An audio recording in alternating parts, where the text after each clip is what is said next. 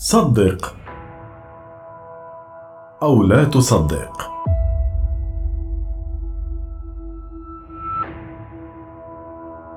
كورد جودل هو عالم رياضيات نمساوي شهير من مواليد 28 أبريل 1906 يعتبر جودل واحد من أبرز علماء القرن العشرين. كما يصنف ضمن قائمة عمالقة علماء المنطق على مر التاريخ البشري. إلا أنه على الرغم من كتاباته وأسهاماته في تطور العلم، عانى جودل من اضطراب الوسواس القهري. خلال فترة دراسته بجامعة فيينا، كسب جورد جودل سمعة جيدة بفضل نتائجه الدراسية المتميزة، حيث حصل على درجة الدكتوراه سنة 1929 بينما لم يتجاوز عمره الثالثة والعشرين.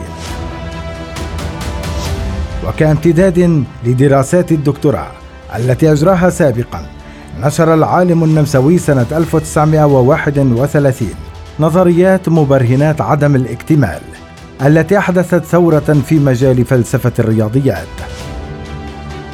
وبالتزامن مع كل تلك الإسهامات العلمية كان كورد جودل يعاني من تدهور وضعه الصحي فقد تعرض لأزمات قلبية عديدة.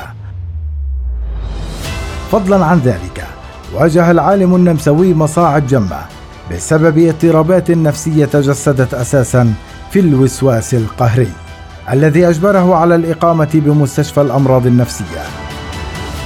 منتصف ثلاثينيات القرن الماضي مع بداية الغزو الألماني للنمسا.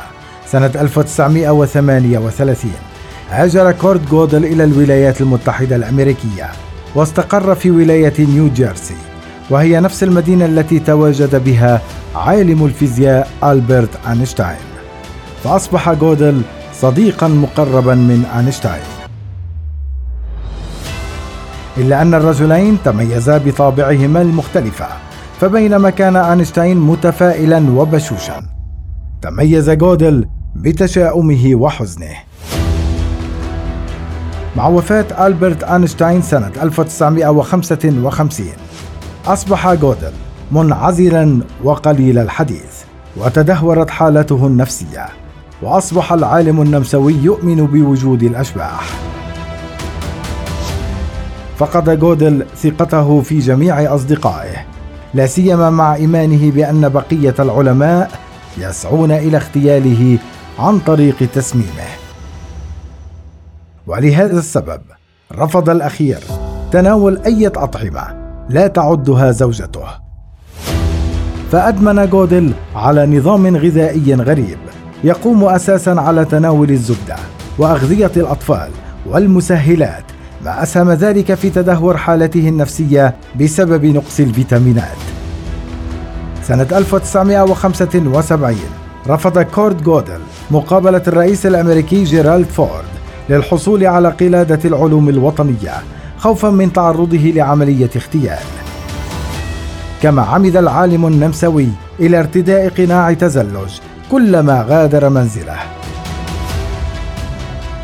وسنة 1977 وعلى إثر إصابة زوجته بوعكة صحية نقلت إلى المستشفى. هنا. امتنع عن تناول الطعام خوفا من التسمم.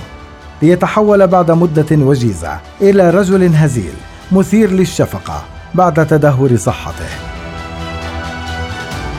ويوم الرابع عشر من شهر يناير سنة 1978 فارق العالم النمساوي الحياة عن عمر يناهز 71 سنة بسبب الجوع. فعلى الرغم من تواجده بالمستشفى رفض الأخير تناول الطعام. وبناء على التقارير الطبية فقد كان سبب وفاته سوء التغذية. فضلا عن ذلك قدر وزنه قبيل وفاته بساعات بنحو ثلاثين كيلوغرام. فهذه كانت قصة كورد جودل العالم الشهير الذي قتله وسواسه.